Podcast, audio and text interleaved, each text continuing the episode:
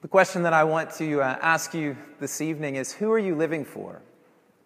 Who or what are you living for? As you think about, just think about for a moment your life over the past week and all that you've done. Most of you have probably been quite active and involved and maybe too busy going to and from work or to and from school and uh, getting places on the T, riding your bike, jumping in the car, rushing off to church this last Sunday, perhaps. Who are you living for? What's it all for? Why do you go about doing all the things that you do? This is the question, if you will, that Lent as a season puts before us as the people of God. The right answer to the question is God. We live for God and we live for Him alone. But the real answer to that question is pretty complicated in our lives. We've all got different competing interests and little g gods and things that we're really seeking after. And thus, we have the season of Lent, which is really a season for confronting our own double mindedness and confessing it, forsaking it, repenting of it, and asking for God to renew us in the life that we know that we're called to live, which is a life that's lived for Him and for Him alone. This reading from Matthew 6 raises this question Who are we living for before us? Jesus shows us two things in this text about those who do live for God. And I want to just point those things out briefly as we prepare to come and receive the ashes on our forehead by this time in the Word.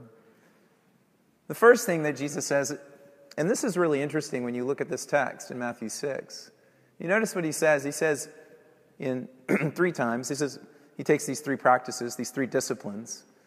He says, when you give to the needy, verse 2. Verse 5, when you pray, and verse 16, when you fast. It's not if you give to the needy, if you pray, or if you fast. It's when. So, the first thing that we see from Matthew 6 that Jesus teaches us about those who live their lives for God is that they engage in these practices, these spiritual disciplines, if you will, that we put a focus on and a spotlight on once again at the beginning of the season of Lent, but that certainly are not meant only for the season of Lent by any means. It's not if, but when. When you give to the poor, when you give to the needy, when you pray, when you fast. Think about what you're saying when you practice these disciplines in your life. When you give to the needy, you're saying, Look, my hope is not like so much of our culture, my hope is not in money. I'm not hoping for my life to come out of the stuff that I have. I'm giving it away because in some way I'm in solidarity with those who are in great need because their creator is my creator. The God who loves them is the God who loves me. And you're showing that we're not, I don't live for money. Think about when you pray, what you're saying when you pray. Prayer is hard. We know that prayer is hard. Most of us struggle with prayer. But when we pray, we're saying, My life is not, I'm not capable of living my life within my own frame of reference. By my efforts, my gifts, my talents, my resources, my opportunities. I can't live in that way. And I need help. And every time that you stop and you pray in your life, whether that's when you're on the T or when you're on your knees in a locked room, as Jesus talks about in Matthew 6, you're saying, I can't do this on my own and I need God's help. I need the help of someone from the outside of my, from outside of my life and my frame of reference to help me to come alongside, to give his power and his strength to give His grace and His mercy, to give the gifts that I know I so desperately want to be loved, to have a purpose, a vision for my life. These things I need from someone else. And so we pray. And that's what we say when we pray. Prayer is meaningless in this frame of reference, but it means everything when we acknowledge that there is a God who hears us. And what are we saying when we fast? when we fast. Some of you might be hungry right now if you've been fasting today. What are we saying when we fast? We're saying, that my ultimate need and desire is for you, Lord. That food and drink and pleasures, these things that we will fast from over the course of the next 40 days, as wonderful as they are, these are simply the gifts of your good creation. And while they make my life joyful in some ways, and they satisfy me in some ways, they don't ultimately bring me life. And when we refrain from those things, we're saying, God, you are my life. And we're being reminded when we hunger for food that we've been depriving ourselves of, or when we long to have that drink of coffee in week five or six in our Lenten practices and we don't, we're reminded that what I really need is not what I want or crave, but it's God. He's who I ultimately need. He's the only one who ultimately satisfies me. So, the first thing in this is just Jesus saying, Those who live for God will practice these things, and they'll practice these things because they know deeply that God is their life. And they're living for Him. It's not that these things magically give us God, but it's that God has given us by His wisdom and through the wisdom of the church these disciplines, these practices that do put us into that place where we're encountering Him and His grace in new ways. And that's why Jesus says, when you give to the needy, when you pray, and when you fast. Because those who are part of my kingdom will do these things because they long for me. But as Jesus always makes a point of taking things to the next level. The second point from this text, which is really the main point of this text, is that simply doing these things in terms of the external motions is not an indicator of one who's living their life for God. And Jesus contrasts those who do these things for the right reasons with those who do these things for the wrong reasons. The whole text is is framed by verse 1 Beware of practicing your righteousness before other people in order to be seen by them, for then you will have no reward from your Father who is in heaven. And then in each of these three disciplines, Jesus points out what he, who he calls the hypocrites. Those who, when they give to the needy, sound a trumpet so that everybody will see what they're doing. Those who, when they pray, do so on the street corners and in the synagogues, standing up so that everybody will see what they're doing. Those who, when they fast, will walk around and kind of moan and groan and say, oh, this is so challenging, so that everybody will know what a great effort they're making for God. The point is really simple. That first question that I wanted you to think about who are you living for? Jesus says that those who live in this way, those who do their righteousness, those who practice these things that lead them to God, and do so for the reason of building up their worldly reputation, they're not living for the, the Father. They're not living for me. They're living for the praises of those around them. They're living for the glory that comes from the world. And even if we don't live in a culture, granted, where you're going to get a lot of glory because you're fasting or praying or necessarily even giving to the needy. We do live in a culture where we spend a lot of our time trying to get glory. Technology has perhaps made that even more possible with things like Twitter and Facebook and Instagram and the, the potential to say that it doesn't really count unless a bunch of people like it or see it or praise you for it.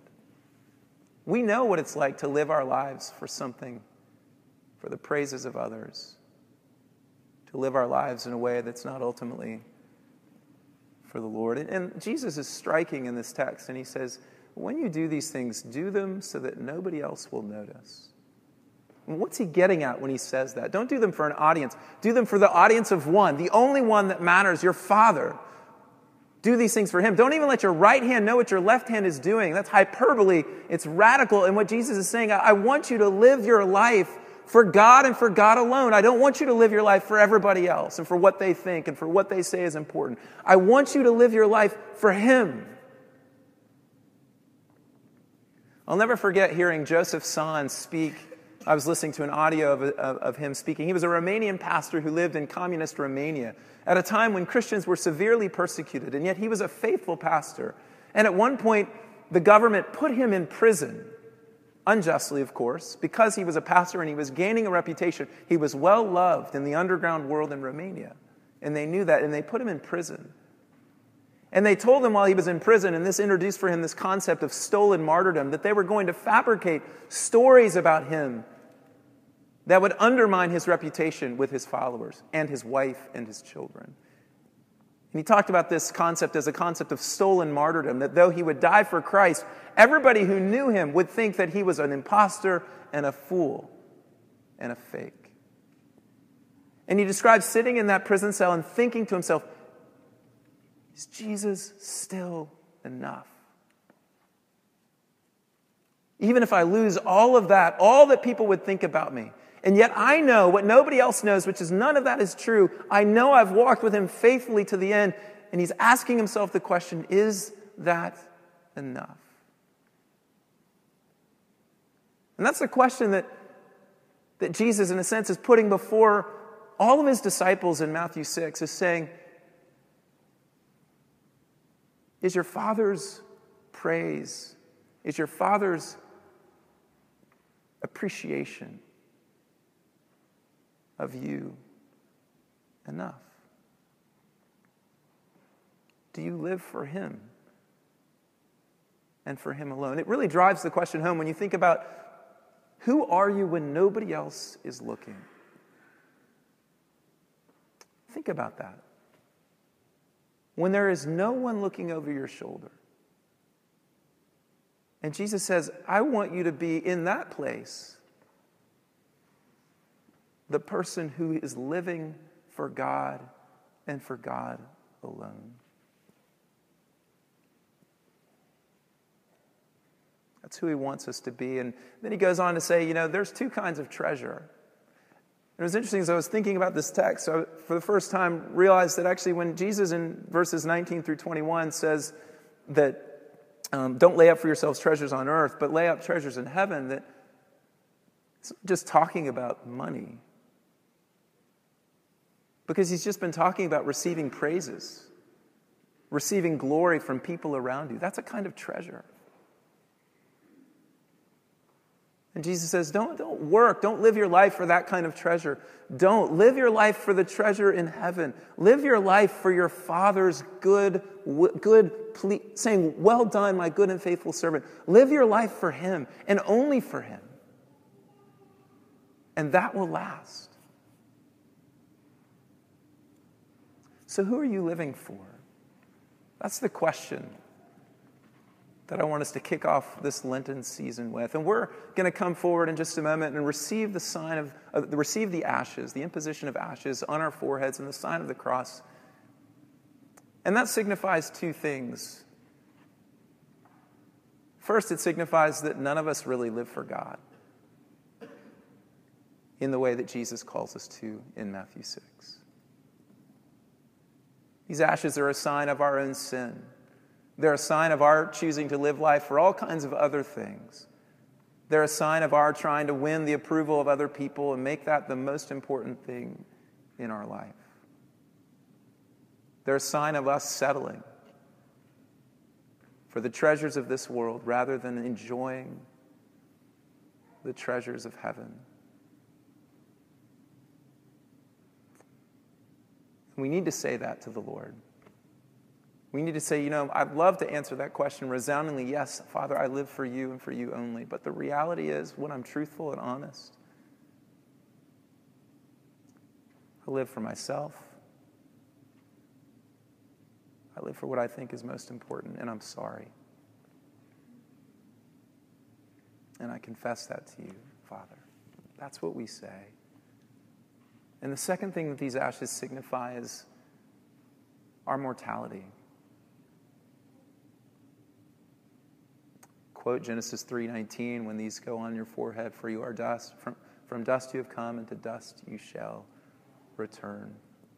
And it's important these two things are linked because when we forget our mortality, when we forget that we're going to return to dust, we begin to chase much more strongly after the treasures of this world. When we forget that this world is passing away, that even our own bodies, as important as they are to us, will one day return to the ground, we are much more prone to live for the things of this world. But when we remember that our life is but a breath, that we're like a flower that blossoms in the field one day and withers the next. Then, as Moses says in Psalm 90, we begin to gain a heart of wisdom. And it helps us to live again for God and for Him alone. For the one thing that matters for the one thing that lasts. This is a season to realign our lives. It's a gift. And to embrace the God who has already embraced us, who has shown us great mercy, who's washed us with the blood of his Son, who's given us new life and longs for us to live solely for Him in a way that when nobody else is watching, we will seek to please Him, to honor Him, to praise Him. Because God knows that it's only when we live that way that we're truly alive. And that when we settle for these other ways, these things to live for, that we're diminished, that we're wrapped up, that we're enslaved. The season is an invitation to come alive again. And paradoxically, we do that by remembering that we will die and by remembering that we often willfully exchange true life for the pods that the pigs are eating in the muddy pigsty. So let's come to Him. Let's come to Him in confession. Let's come to Him acknowledging our need. And let's ask for 40 days that God would make us a people who live for Him and for Him alone. Let's pray. God our Father, we all know that we fall short of you, and we all know that we live for other things.